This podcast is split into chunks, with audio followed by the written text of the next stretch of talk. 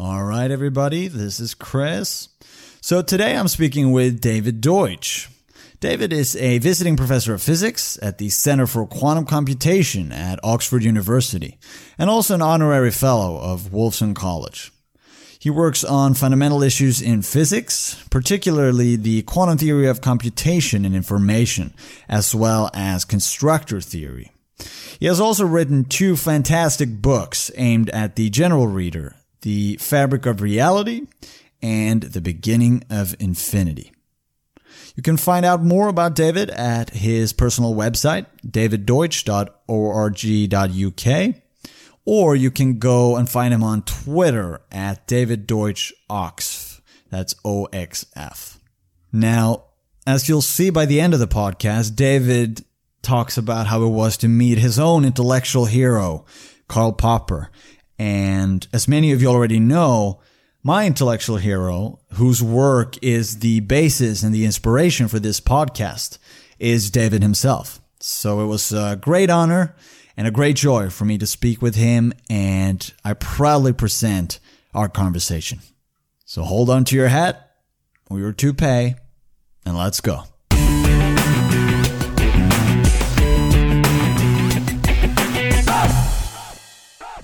All right, so I'm here with David Deutsch. David, welcome to Do Explain. Hi there. When I visited you in Oxford a few months back, I brought you some Swedish chocolate bars, some Daim bars. And I was wondering if you've noticed any increases in creativity by eating them, perhaps. I can't remember which ones they were because there were also some sign, huh? Dutch ones.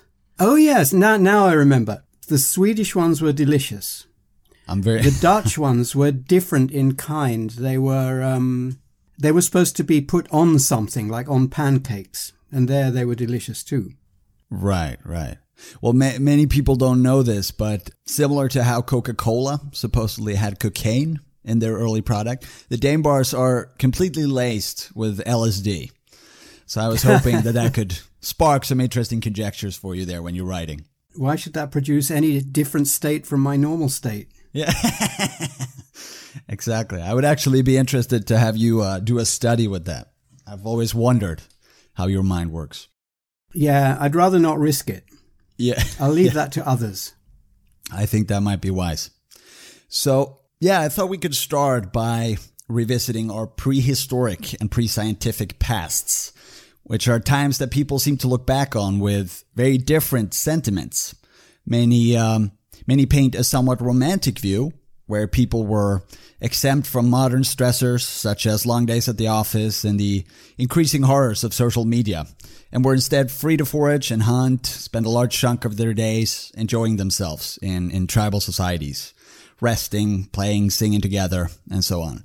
It was a much simpler time, or so they say. So I, I take you to be in the opposite camp here, advocating a, a much more grim description of the history of humanity. So uh, I like you to just explain why you think it's a mistake to look back on history with envy. Well, for prehistory, we don't have uh, obviously any uh, records, and we uh, hardly have any paleontological evidence either. Th- But just the gross facts that we know make this picture of an idyllic uh, prehistoric past really untenable.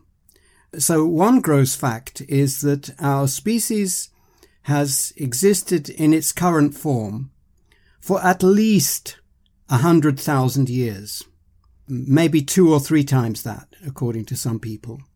So in that hundred thousand years, in this idyllic life, the human population didn't ever grow very much. Whereas today, it does, and we have a population of billions. Now, what kept the population down and what kept the population constant in those days for, for, for most of our history? That's one thing. And I think the answer is nothing good. Yeah. And I think that uh, th- whatever that was, whether it was famine, disease, war, getting a bite from an insect which you then had a horrible death from, whatever that was, people would have been frightened of it. They would have not wanted this to happen, and yet it did. Right. So that's one thing. Another thing we know, just from the little paleontological evidence that we have, is that nothing changed much. So when paleontologists dig up some fossils and they dig up the stone tools or, or uh, remains of uh, campfires and whatever that, that they find, they can't date them typically to an accuracy of better than like a thousand years or even more. So that means that technology, which is these people's way of avoiding famine and predator attacks and what have you, those means of escaping from their fears a little didn't improve for uh, thousands of years at a time. And again, today we're used to uh, our lifestyle being revolutionized within a lifetime. And I, I think these things are all connected. And the reason that uh, no progress was made is connected, of course, with the reason why life was horrible. And these bits of evidence, I think, can't be explained on the basis that they were living the lives they wanted to. They were li- living lives of desperation and fear. By the way, the very capacity for, for fear and pain and, and so on must have evolved and did not unevolve during this hundred thousand years when we were allegedly living an idyllic life. It had a use the people that did not have those feelings preferentially died compared with people that had those feelings a bit more. And the, the, the level that we have them at is genetically determined, or at least the genetically determined level that we have them at, uh, is is genetically uh, uh, determined and is, roughly speaking, optimum for replication. So Anything horrible that we experience in our bodies was put there by evolution, and therefore we can conclude that our ancestors felt those things a lot. Right. That yeah, that's a very interesting take on it. I never thought of it in those terms. But I, I'm curious if you have, if you're aware of the book Tribe by Sebastian Junger. No, I'm not. No, okay. So he, he argues in that book that humans have evolved to live in smaller, close knit tribal communities where survival depended on working together and hence putting the group first because without the group, you couldn't survive. And this brought with it, or at least so he argues, a strong sense of community, a strong sense of belonging where the individual felt needed and his life was imbued with a powerful meaning as a result. And so this tight bond between people, which I, I, I hear can be replicated in modern times through, for instance, military operations, where the individual once again has to rely on the group to fight for a common goal of survival. But he says that this is lacking in Western society today, where there's no direct common threat to our lives in the same way. And this is how he wants to explain much of our modern suffering, like high levels of depression, suicides, anxiety disorders. And I'm not sure I agree with the idea that we need this hardship to feel a tight bond with other people.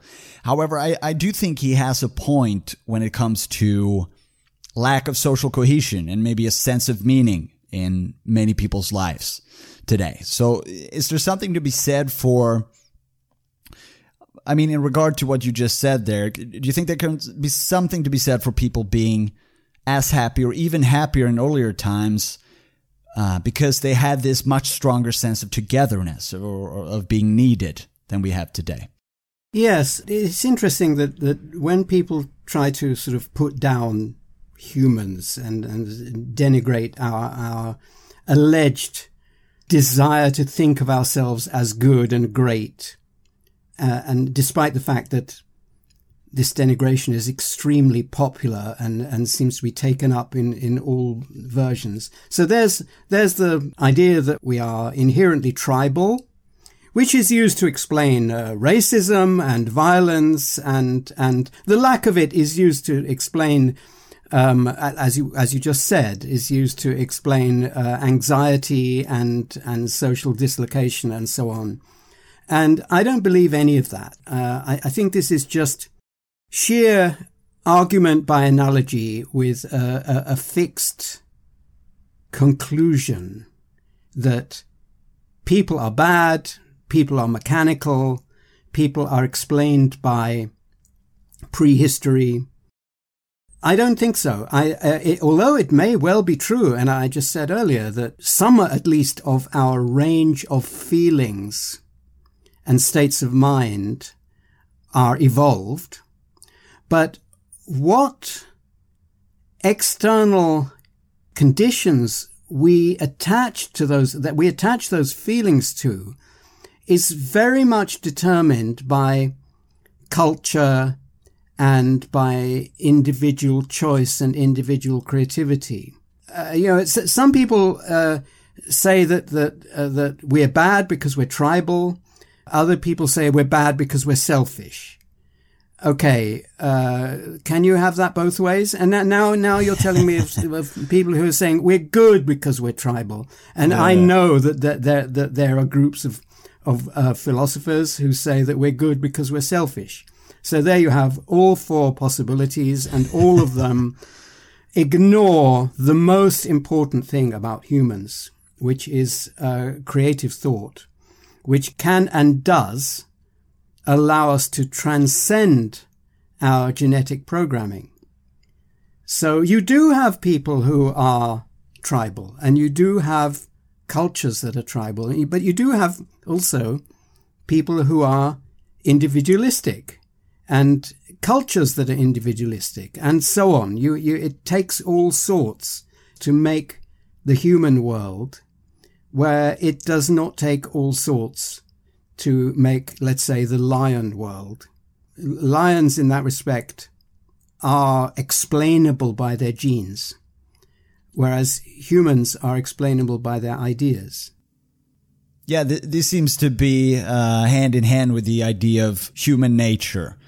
And I, just like you say there, I, I hear this concept being invoked often to excuse certain behaviors and observed tendencies among humans historically, and to argue that some things just can't be changed.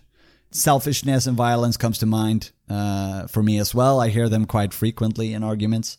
But okay, so so this idea that parts of our psychology are just inescapable, that is trumped by creative thought. Yes. And even uh, uh not just inescapable, some, some ideologies say, okay, we can escape it, but we have to try really hard.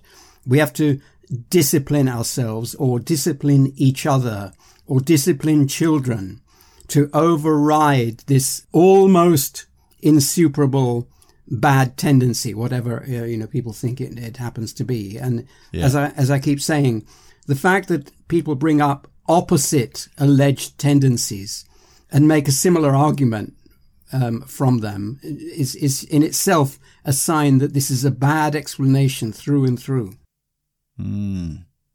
But so if if we go back to Junger's claim there about the strong need to feel needed or to you hear people say we're a social animal we're inescapably social animal i suppose you would argue the same way there but do you think we suffer from the so-called lack of meaning today and that, that they could have had better social relationships that would contribute to happiness for a person well i, I think we our aspirations have definitely improved.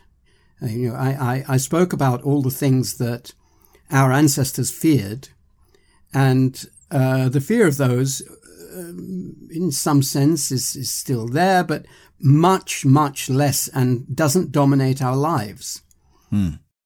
So I, I think the things like alienation, I think Marx invented the term in this context uh, and and the theories that you mentioned you mentioned they are just theories And people can adopt a theory and then condition their feelings consciously or unconsciously by that theory. So, for example, if you have a theory that you belong to a group that's persecuted, then you, you, you, you may find yourself falling into a victim mentality.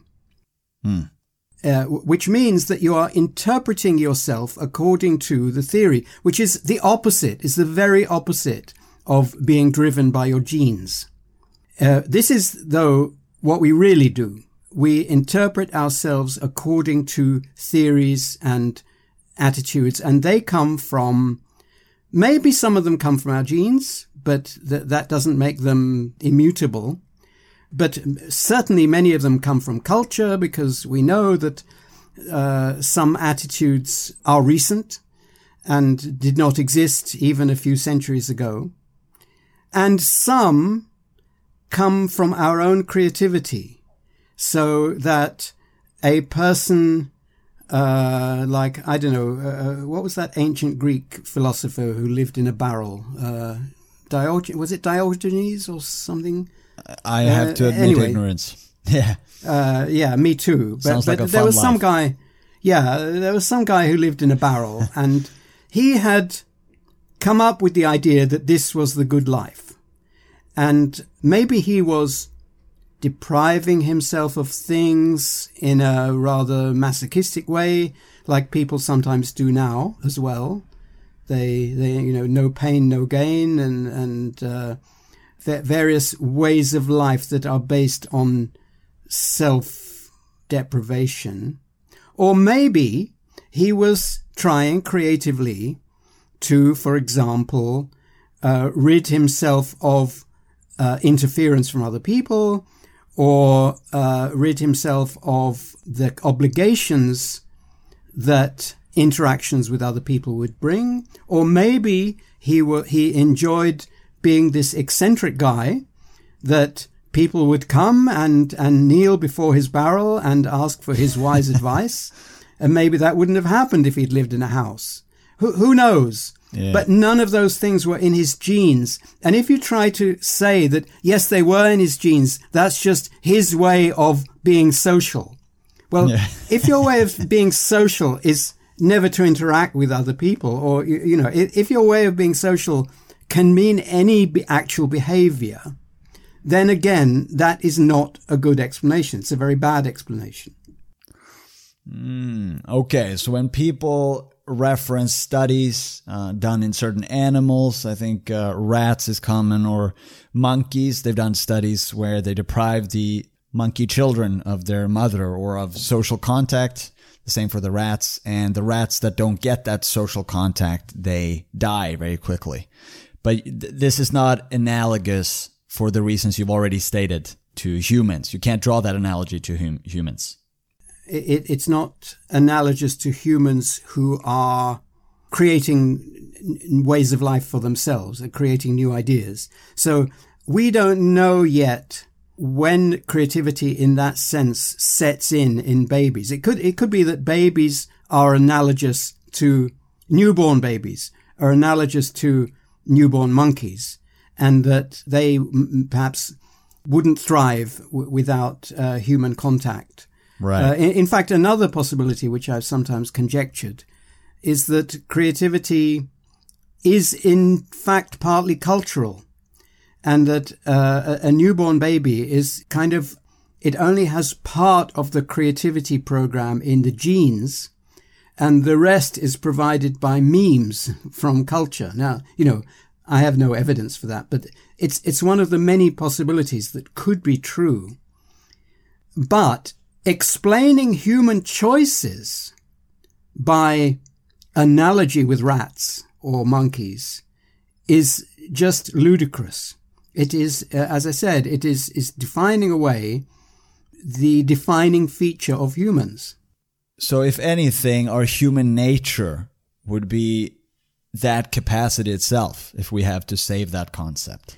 Yes, yes, uh, yeah. I, I, don't know why we want to save that concept, but yes, yeah. there is a sense in which not having a fixed nature is the fixed and yeah. immutable nature of humans. Yeah, exactly. Because it, it wouldn't it wouldn't strictly be human nature, since the way you define a person is that it can be instantiated on a computer. It just happens to be in, in a biological vehicle at this point, which we call humans. Certainly. Yes. But but that's an interesting conjecture about the baby not having the creative program or the creative capacity fully to begin with. But I, I would suppose it would have to learn those memes uh, fairly early to be able to acquire language. Uh, oh yes. So by the time babies are learning language, they're definitely creative because yeah. that's that's a task that I mean we can't even program a computer to this day to match a baby's ability to learn language.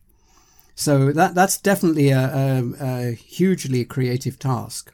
Yeah, but I'm still hearing you say, as you said in the beginning there, we still have the capacity for, for strong emotions, like uh, negative emotions, like fear and pain and anxiety, which served an ev- evolutionary purpose. But then I'm thinking a very current debate is about the idea of gender differences. Uh, and we have, on the one hand, people like Jordan Peterson or, or Steven Pinker who argue fairly strongly that biological differences between the sexes uh, best explains the differences in personality and behavior that we tend to observe in men and women. And on the other hand, we have the social constructionists who claim that biology is completely irrelevant and a social contract, social construct as well, and that reality is entirely created by the social norms we have. Uh, and so culture is the only relevant factor. I, I, I, think you reject both of these conclusions based on what you said there, but, but, but you lean more towards uh, the latter, that ideas are the best explanation there. But, but I'm curious then, what role does the difference in biology play here? Because surely it has to have some, if only in creating different sensations. I, find it strange that most cultures uh, have have adopted the, the same type of stereotypical gender roles. Yeah, well, how do you think about that? I think that that both those theories are not only false; they have completely the wrong end of the stick because how much of human behavior is explained by something or other is itself entirely determined by human choices.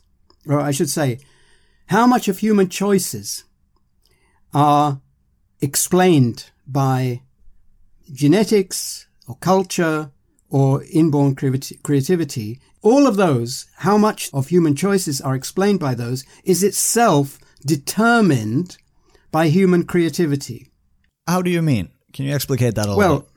yes. So genes are just a thing in our environment, like like snow for Inuit, and like a particular language for people living in in a particular country.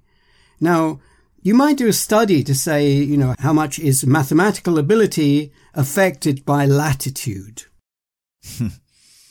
uh, and you could make graphs and correlations between uh, the latitude at which a person was born, and then you'd find a correlation and you would yeah. say, aha, mathematical ability is explained by latitude.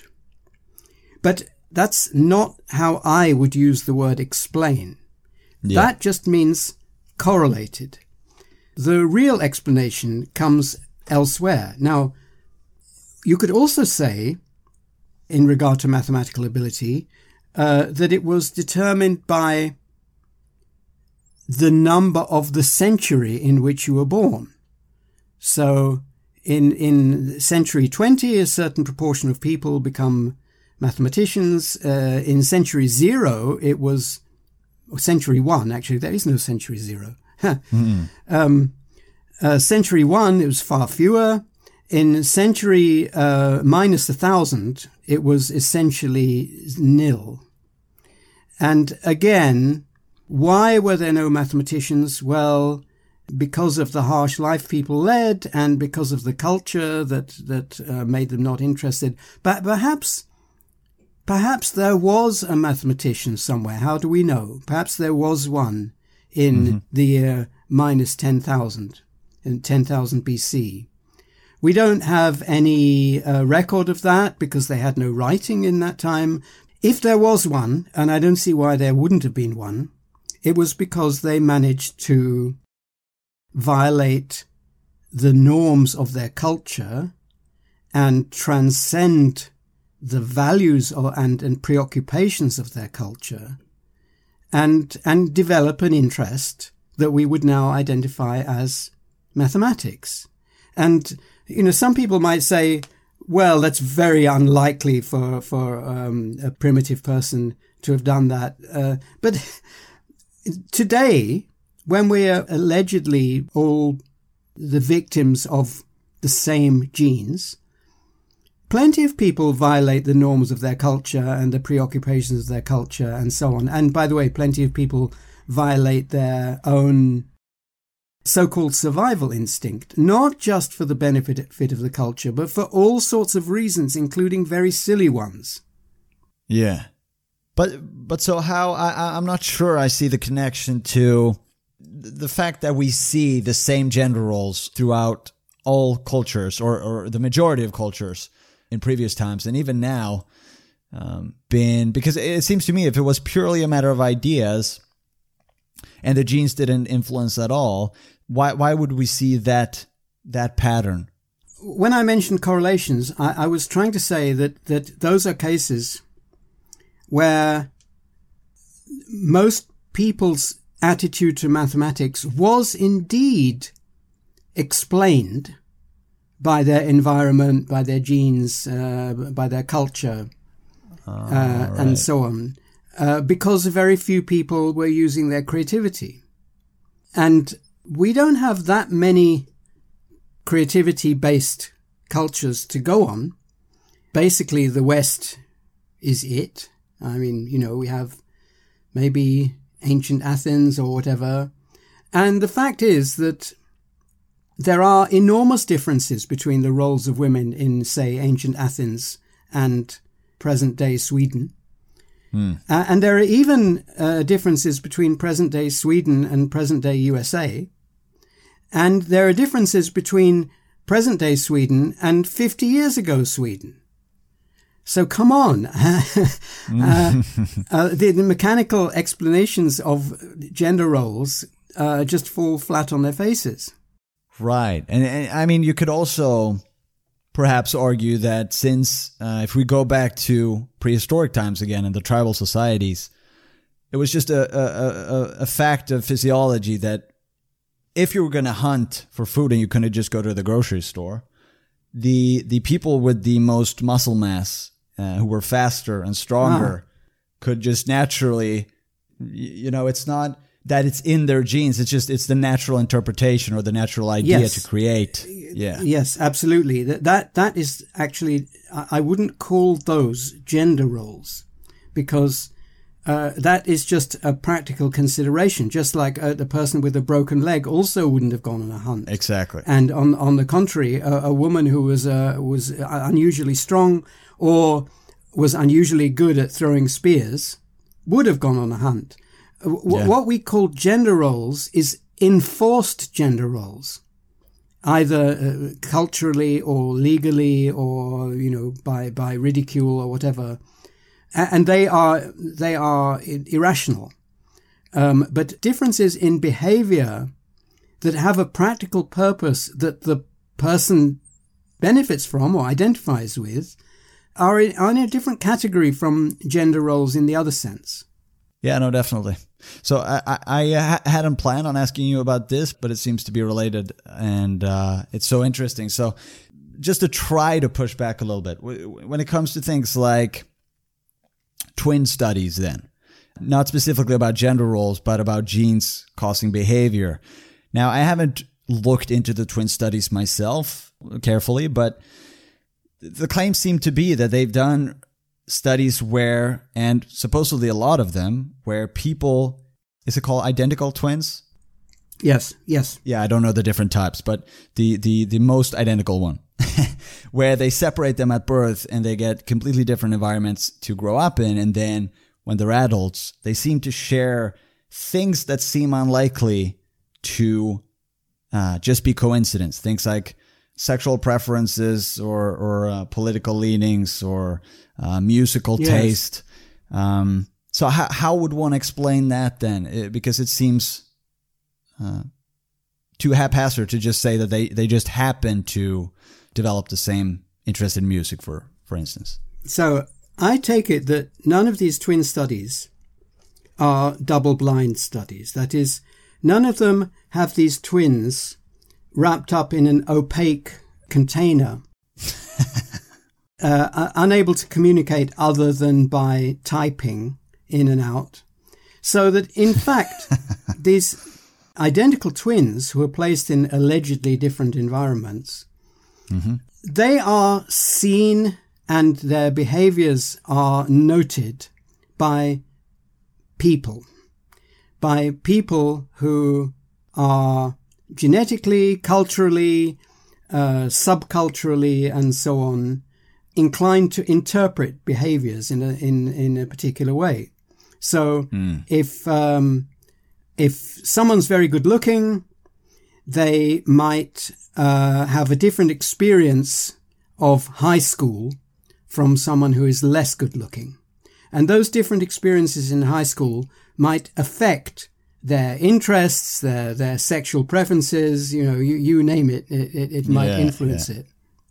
And even if they then go to, to different schools, the fact that they are equally good looking will have the same bias, biased effect on them, which people in the study will later pick up and say, oh, this is coded for by genes. But it's not coded for by genes any more than the country you live in is coded for by genes, even though that too has a strong genetic correlation. Right. I think okay. So it's similar. I, I think you write a similar example in the beginning of Infinity, your book, your second book, where yeah, being attractive. You're talking in the context of happiness research, which does a similar thing Right. here. Fifty percent of happiness is encoded in genes and is immutable. And so maybe people just treat attractive people better. And so that is what causes you to be more happy. And you, you share those genes, but it's not uh, the genes Yes, that cause the happiness I, I. I doubt it's. I doubt it's as simple as that. Uh, Right, Because treatment of somebody which is intended to cause a certain effect rarely does, but it might cause a coherent effect, even if a different one from the intended one. So yeah, it that that it would be very surprising if identical twins reared separately did not have a lot of traits in common even if there was no genetic coding of those. And as I said before, the, the whole concept of genetic coding is a mistake because how much of the genetic coding gets translated into actual behavior and personality is itself determined by creativity. That a person can decide not to behave as their, as their genes are telling them like the people who who take up ascetic lifestyles and deprive themselves of this or that food which they really enjoy uh, because they have adopted an idea either they invented it or they adopted it from someone else uh, that this is better than what the genes are telling them Right. So okay. So we, we I mean, uh, we have genes. We have starting ideas, as it were, and then we we quickly start using our creativity to improve upon that. So we're Yes. it- it is a starting point, and that but that's all it is. Yes, so this is Steven Pinker has has this idea that his opponents believe in a blank slate at birth. Yeah. uh, and that that's that's uh, I, I think that metaphor comes more or less from from Locke. So I, I would say we have a slate. We're born with a slate that's that's got tons of stuff on it. Some useful, some not useful, some nonsense, and so on. But it's a slate. It has chalk on it. It can be wiped off easily. And it is very common for people to act in ways where, where for any animal, that would be the, one of the deepest things in their genetic makeup, like, like, um, eating, uh, having sex, avoiding pain. All these things are commonly overridden by humans for the most trivial of reasons. Yeah, exactly. I choose to fast, uh, intermittent fast uh, every day because it's in fashion to do so, and I get more For likes example. on Instagram. Yeah, Yeah, yeah. yeah. but um, no, I think I think the the word people would have trouble with there is easily that we can easily change the slate. But uh, I I would agree on uh, with you on that. Well, so let, let me say commonly, and that is already enough to refute the, the, the theory. I mean, it is common for teenage girls to become anorexic. You know, it, it, it's, it's common for people to go on diets or to, to binge eat or both. And, and all those things are supposedly explained by genes. Well, you know, bad explanation again. All right, folks, time for the fun stuff. So, if you really enjoy what I'm doing here, there is a way to support the podcast.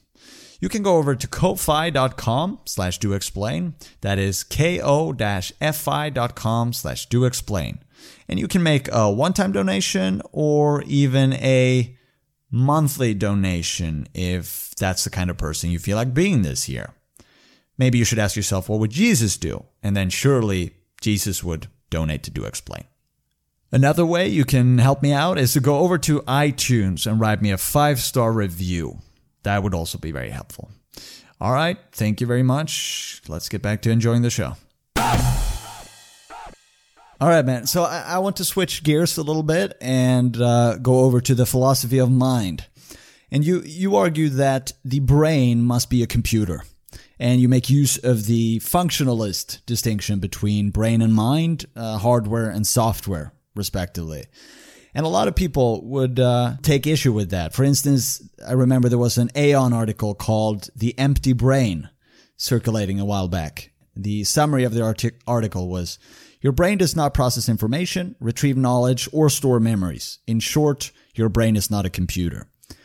Now, I'm convinced after reading that but it went on to say uh, th- that speaking of the brain as a computer is no more true than how we've historically described it as consisting of hydraulic pumps, wheelworks powered by springs and gears, being a telegraph.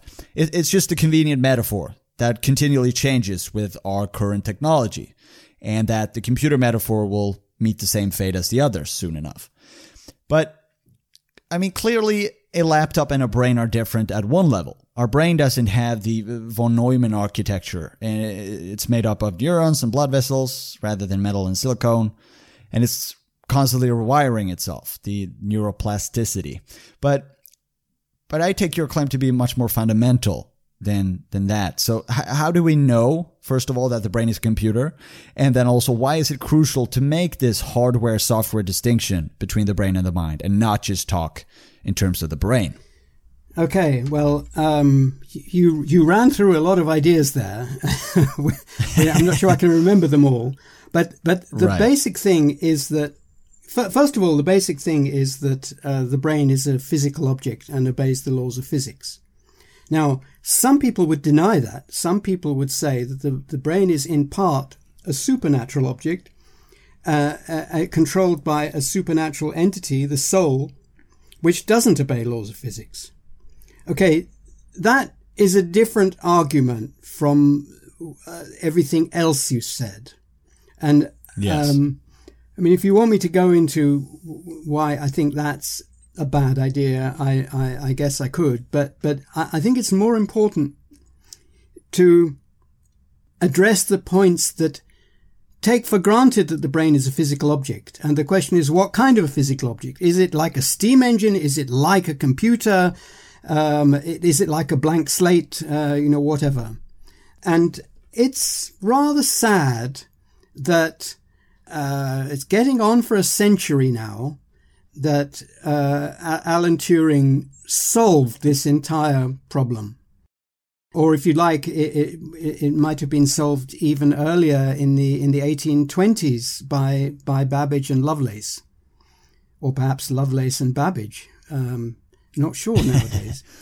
Uh, I think it may have may well have been Lovelace who had the the idea of computational universality as I now understand it, rather than Babbage. But anyway, Turing certainly did have it, And he understood that if the brain obeys laws of physics, then no matter what kind of soul or whatever, or what kind of juices may be powering it, its functionality is information processing.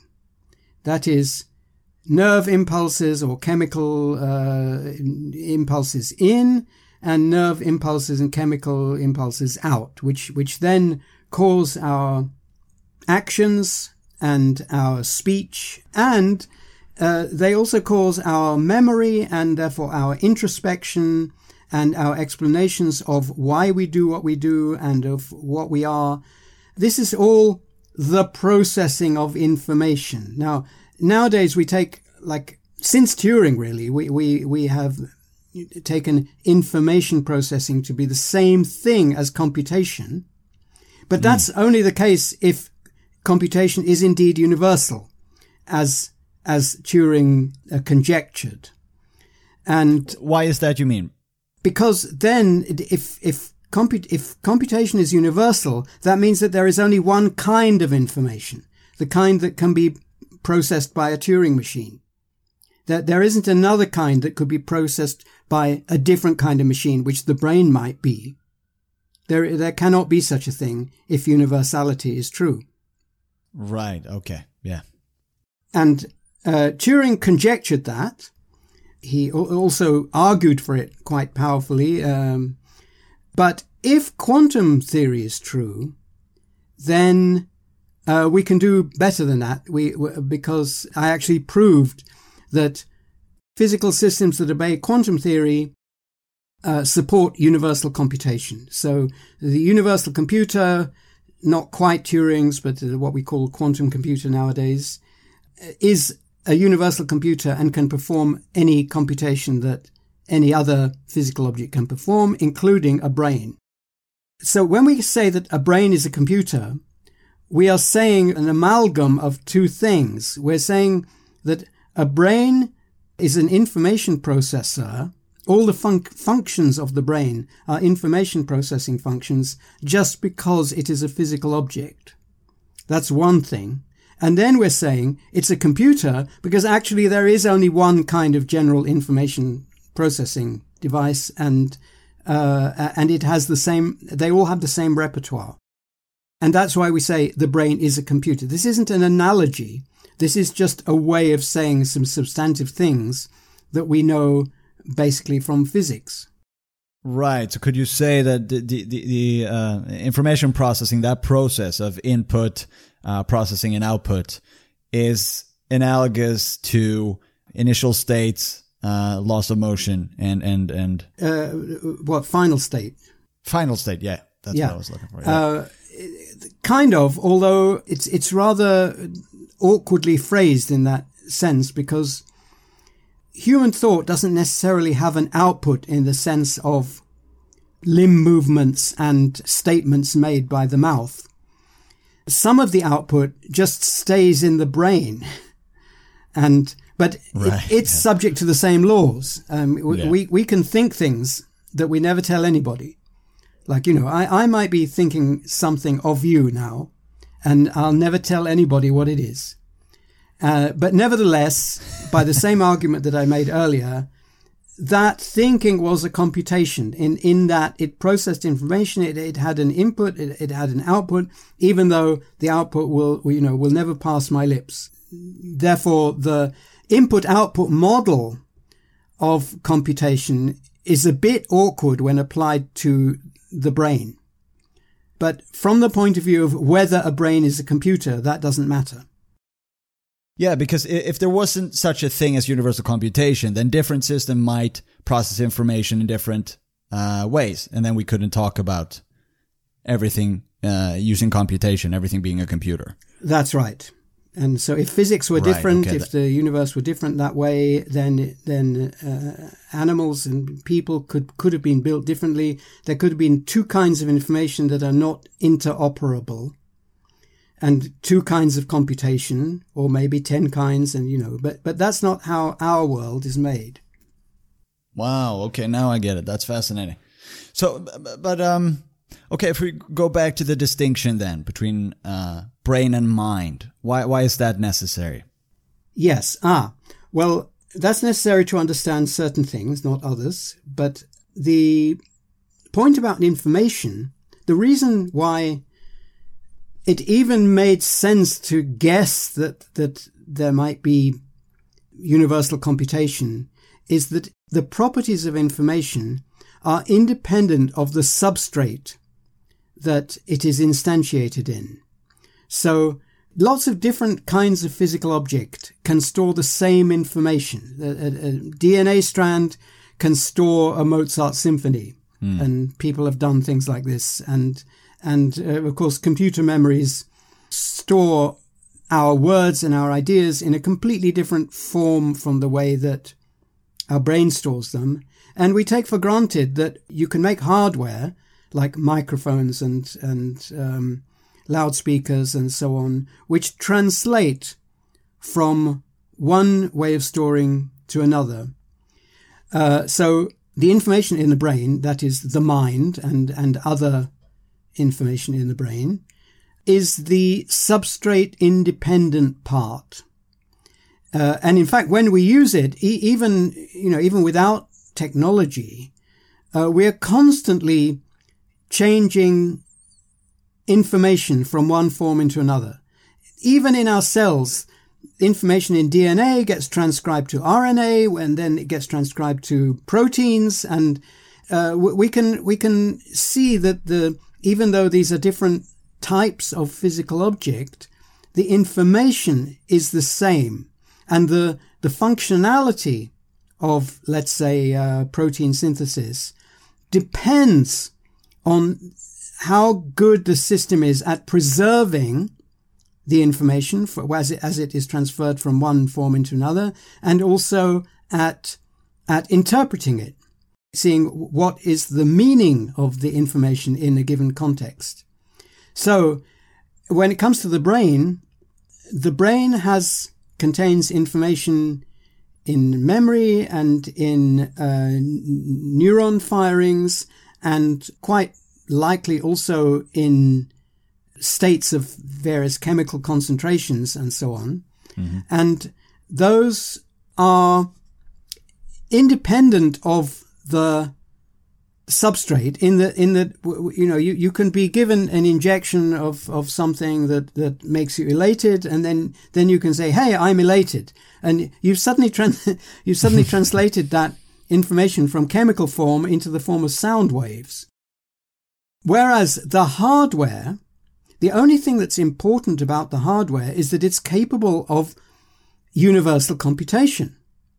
So the, the hardware is constant in, in a particular brain, although in the future we, we uh, will be able to make information processing devices that are functionally the same as the brain, but uh, are, are built of different things, just like billions of years ago, evolution had the idea of, of using DNA as its information storage device instead of RNA. Right. I, I just in case I'm misunderstood here, I, I don't mean anything anthropomorphic by this. So the, the important part here is the the mind is the the universal information processor, so to speak, that, that runs on the brain, the program. Um, yes, it's it's a program. That's right. It, it's a well, no, uh, I, I, see my I would say there, yeah. the, the, mind is, yeah, the, the, the brain is the universal processor. And, and the, the mind is a program running on it, which is universal in a different sense. Exactly. It is capable of supporting any kind of explanation. Right. And that, that's interesting because I ended up in an argument with uh, one of my teachers the other day. My classmate and I had held a presentation on, on, uh, how do we know? It was an explanation of knowledge and, and why people should care about it. And uh, afterwards, we were discussing this, and I brought up the universality of human minds. And even if you agree that computation is universal, how do we know that minds, that our minds are universal? Ah, that is indeed a different argument. Yeah, because he wouldn't buy that. Yeah, well, explanatory universality is, uh, well, I, I, do cover this in the beginning of Infinity, uh, as well, but I, I, cover it separately from the issue of computation and computational universality. Uh, in in short, the reason why I think it doesn't make sense to deny that we are capable of explanatory universality is that the theory that we aren't capable of it is, uh, how can I put it? It, it? It's functionally the same as a belief in the supernatural, because it is a belief that there is some aspect of the world whose explanation is not even in principle accessible to human minds. Uh, that, that, for example, it might be accessible to to uh, superhuman minds, uh, gods or, or aliens or or dolphins yeah. or something, uh, and that he, they might understand it, or perhaps no one can understand it. Perhaps it's just inexplicable.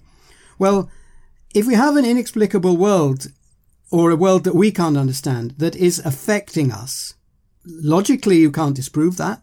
It's it's also not disproved by the universality of computation or anything like that.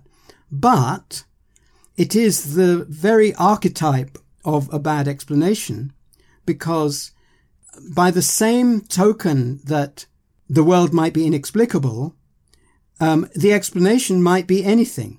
So uh, there might be inexplicable gods out there. There, there, there might be inexplicable laws of nature, which are just toying with us. Or perhaps the laws of nature will come to an end next year and different laws of nature will come and torture us or else put us into nirvana and all these different possibilities are just you know small subsets of of the overarching idea that we are in in in a in a bubble of explicability but the, the, the universe as a whole is not explicable. All all those things i've just mentioned fit into that yeah yeah, and it's also non-parsimonious. You're adding an extra assumption there that is unexplained. Yeah, uh, that that is true. Yes.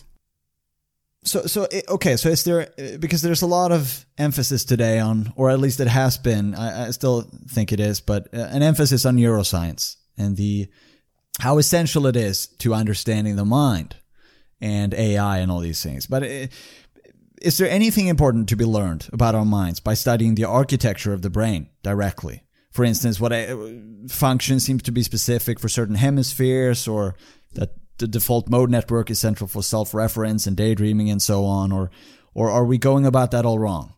Uh, of course, neuroscience is is very important. If if something goes wrong with your brain, you you want medical science to know as much as possible about it. But but you yeah. asked whether it was it was relevant basically to our understand ideas. our minds. Yeah, okay. Yeah, understand our minds. Yeah. Um, uh, I think only in a very marginal way. Uh, so I, I, said that we, we are we are born not as blank slates, but as as slates covered with um, information. Yeah.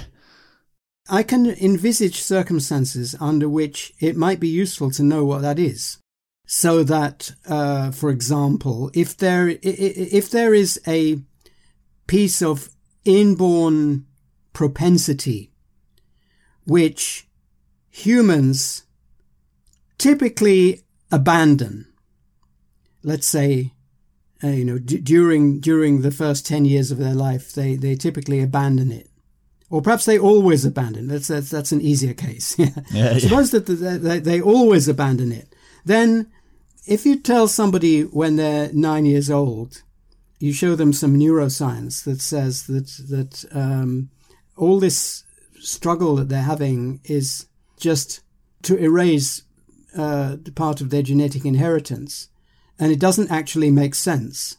Then they might say, "Oh, I, I always thought it didn't make sense, but it's you know it." Uh, I'm just working my way through that, uh, and it might be helpful to such a person maybe it wouldn't be helpful. Maybe, maybe uh, you know, it's it's something that you have to work out for yourself. I, I don't know. Uh, I'm trying to explain why I think such knowledge is bound to be marginal at best. Mm. That is knowledge of our inborn theories, our, our inborn uh, wants and and values and criteria and expectations and so on. Yeah. So basically, if I've understood you correctly here, you're you're saying that since the the brain is a universal computer, but since it instantiates a universal program that can create explanatory knowledge, uh, which in turn obeys its own, it's it's independent of its physical instantiation. Once you have that Exactly. program, so then the brain, as you said right now, it, it, it gives us a starting point of, of the chalkboard with some scribbles on it, but we can always erase all of that. So it's it's it's not Yes. primary to our understanding in any sense. Yes, and and I guess not important. Either not very important or or not at all important. You're gonna get a lot of slack for that, David. Well, the the, people who, who give me a hard time for this, I, I can't blame them. Right? It's it's it's written in their genes. Yeah, that's great. That's true. So, um, yes, okay. So that was the distinction between uh, the mind and the brain. But uh, there's another distinction here then between the unconscious and the conscious mind. And yes. are you aware of the social psychologist Jonathan Haidt? No, afraid not. Okay, he he uh, he has a analogy, a rider on the elephant analogy, where he says the rational side is like the rider on the elephant, and the emotional side is the elephant.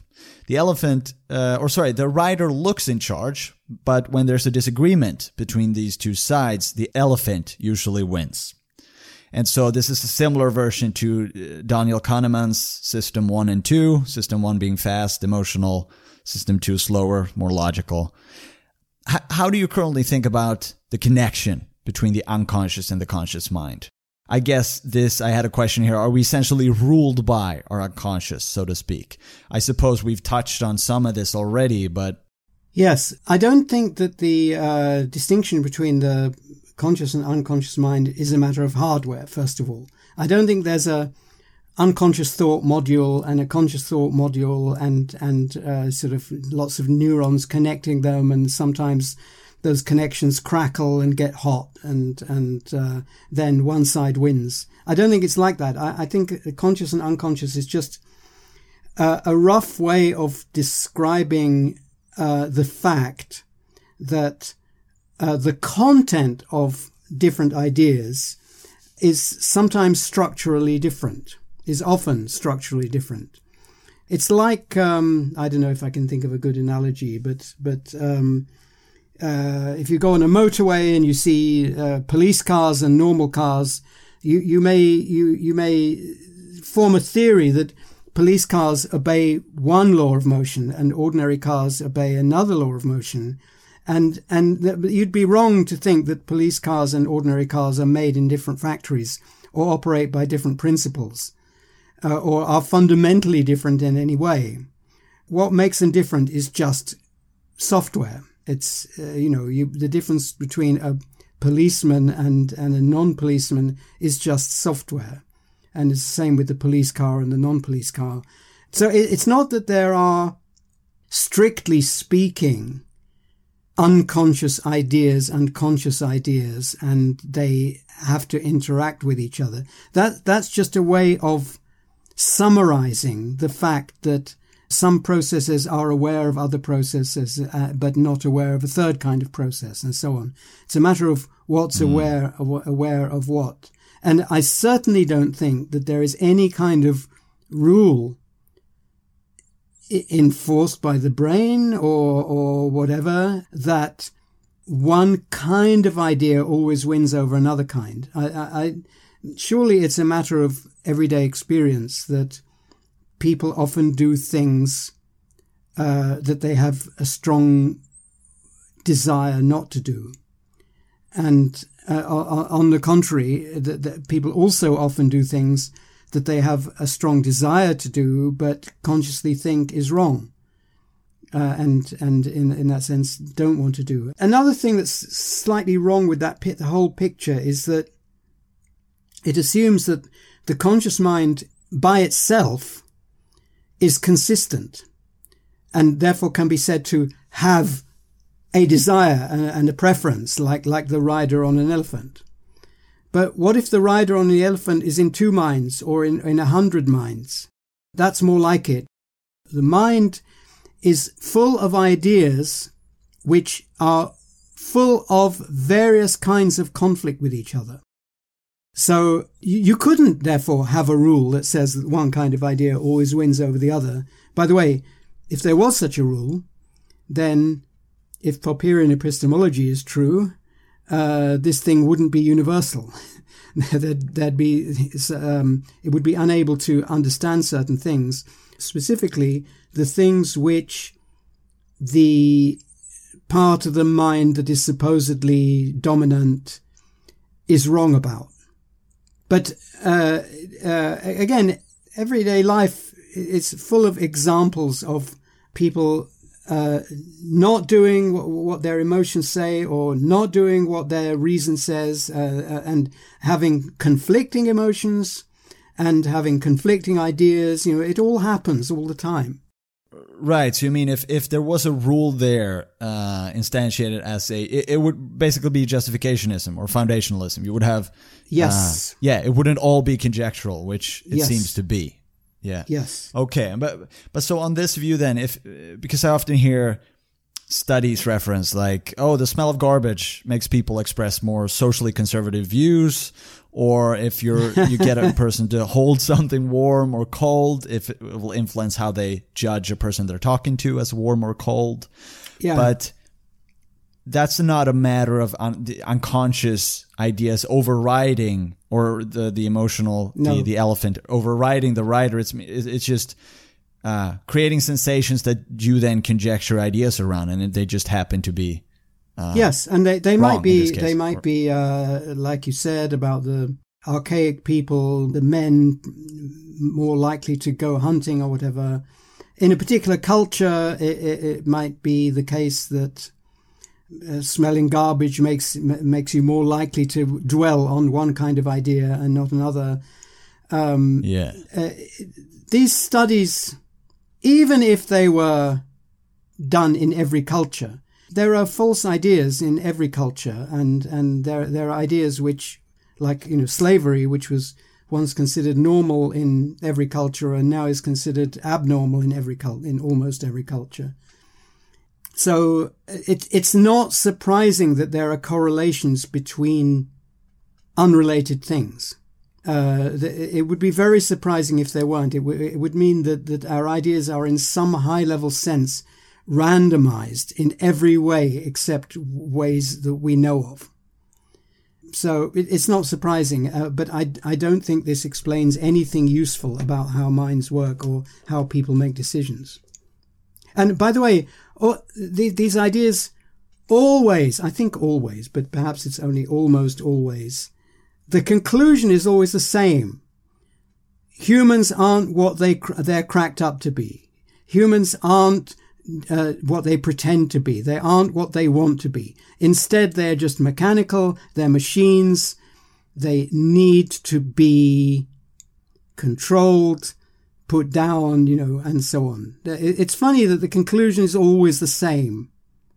And yeah, I, I don't know why why we're so self-deprecating yeah. in, in that regard. And I, as humans, it's weird to want to look at humans that way.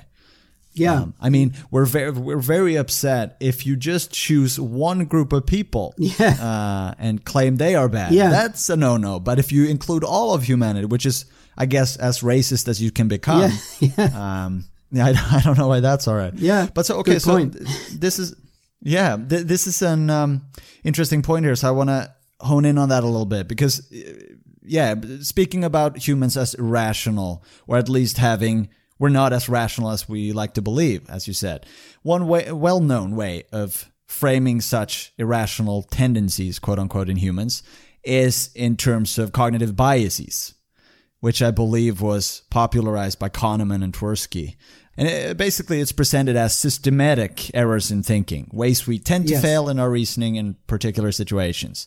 And one explanation that one often hears is that these biases are side effects of evolved mental shortcuts, heuristics that has been very useful and effective in the past for making decisions because we don't want to waste, we don't have time to waste too many mental resources.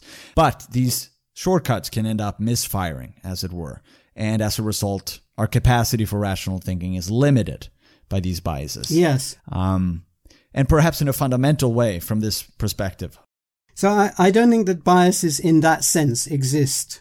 That what exists are errors. And people people make errors and sometimes people make the same error again and again and that's because there's an error right. there's an error somewhere in in in their either in their thinking or in their ideas or in their fixed ideas sometimes different people make the same error and that might be due to culture or it might be due to just the logic of the situation that, that certain errors are easy to make and the truth is hard to come by and and so on so that's that's biases in general that that's why i i don't think anything is explained by biases that isn't just a natural consequence of the fact that humans are absolutely jam packed with errors of every kind so when you say errors, you mean we, we just have the wrong ideas about something? Yes, yes, F- false theories. It could be our slate that we start with, and then we just never uh, conjecture a better idea, or. Yeah, uh, my guess is that the slate gets completely overwritten quite fast, but but you know, it might be. It could be that there are bits of the slate that that in a certain culture or in maybe in all existing cultures tend to survive and then form an error that almost everybody makes. Uh, mm. But as, when that was pointed out, it, it would, if that was pointed out by somebody, then it would no longer be the, the error that everybody makes. But there's a worse thing. Once you go beyond the idea of just biases, which I say they're just errors. So as long as you know that uh, they can be erased um, and argued against, then it's it's not so bad to to think of them uh, as somehow different from other errors, though they aren't. But if you think that they are inborn and have to be overcome, then you're in, there's a much more dangerous territory there because inborn biases can only possibly be finite in number. And therefore, there is an implicit project here to overcome, let's say there are 23 of them. Yeah. Um, the, the project is to, to identify these one by one. Very clever people have to identify them by, by somehow getting around them and then seeing them for what they are and analyzing them with Bayesian statistics and, and, and then telling everybody else and everybody else has, has to introspect and find those errors and get into the habit and practice of not having those errors. And once you have, once you have found five or six of these error, of these 23 errors, uh, you are a better person. And that means that there are two kinds of people in the world. The ones who have overcome their biases and the ones who have not yet overcome their biases. And those are the, the best and the rest. and that that kind of way of thinking about people is terrible. It's uh, it, it, first of all, it's false for the reasons that I've given, but it's also dangerous. It's authoritarian. It uh, contradicts all the not all. It contradicts some of the best traditions of um, Western rational society.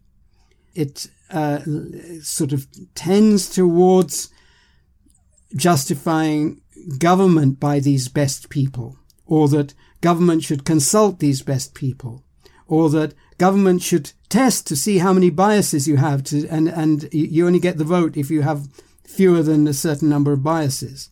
And heaven forbid that somebody decides that they have eliminated all 23. Mm-hmm. they will then become a psychopath. Yeah. well, yeah. I mean, that's interesting. I've never thought of it in moral terms. That's an interesting argument. Yeah, so I remember listening to Daniel Kahneman on Sam Harris's podcast, and he asked Kahneman in, by the end, okay, so you've worked in this field uh, almost the entirety of your life and with these biases. And so have that helped you at all in your thinking? And he he laughed and just said that no, I, I'm just as biased as anyone else. Like there there's no way to get around it. Pretty much was the implication there. Oh, okay. And- so he has he has resisted that conclusion. But yeah, uh, yeah, exactly. Did he give a reason for resi- Did he give a rationale for resisting it? I mean, he, he seems to think that some of them because because this is an argument they all, um, often make that even if you're aware of certain biases, it doesn't seem like people still seem to do the same mistake. They tell you about the bias and then they test you and you do the same thing in a week or two. But I've always thought if you follow your argument here, it's just errors. It, might just mean that we haven't actually found what the error is, and so we haven't Yes. corrected it. We're going about it the wrong way, right? Exactly. Yeah, That's what But- it must be. Ex- Yeah, yeah. No, that's that's fascinating. So, David, uh, I appreciate your time. I thought I might just uh, ask you quickly as a last question here. I've heard rumors that you got to meet Karl Popper uh, once in your life. I just want to know how that was like for you. Yes, uh, it, it was amazing. I went there with Bryce DeWitt, Oh, and and seeing those two people, you know, just being a fly on the wall when those people were having conversation was was uh, an exceptional honor. I can imagine. and uh, uh, it, it was a very fun conversation. He was very Popperian, and as I tweeted recently, I I kept feeling it. Kept you know I kept sort of mentally slapping myself down because I kept thinking. Wait a minute, how come this old guy knows so much Popperian philosophy? And how come he so how come he expresses it so clearly? and yeah, it, it, you know, somehow uh, cognitive dissonance or something. Uh, you know, it, it's not often that one meets people with, with those attributes, and uh, especially an old philosopher. You know, I would expect an old philosopher to have the opposite of those attributes. Yeah, I hope yeah, I'm not being too rude here.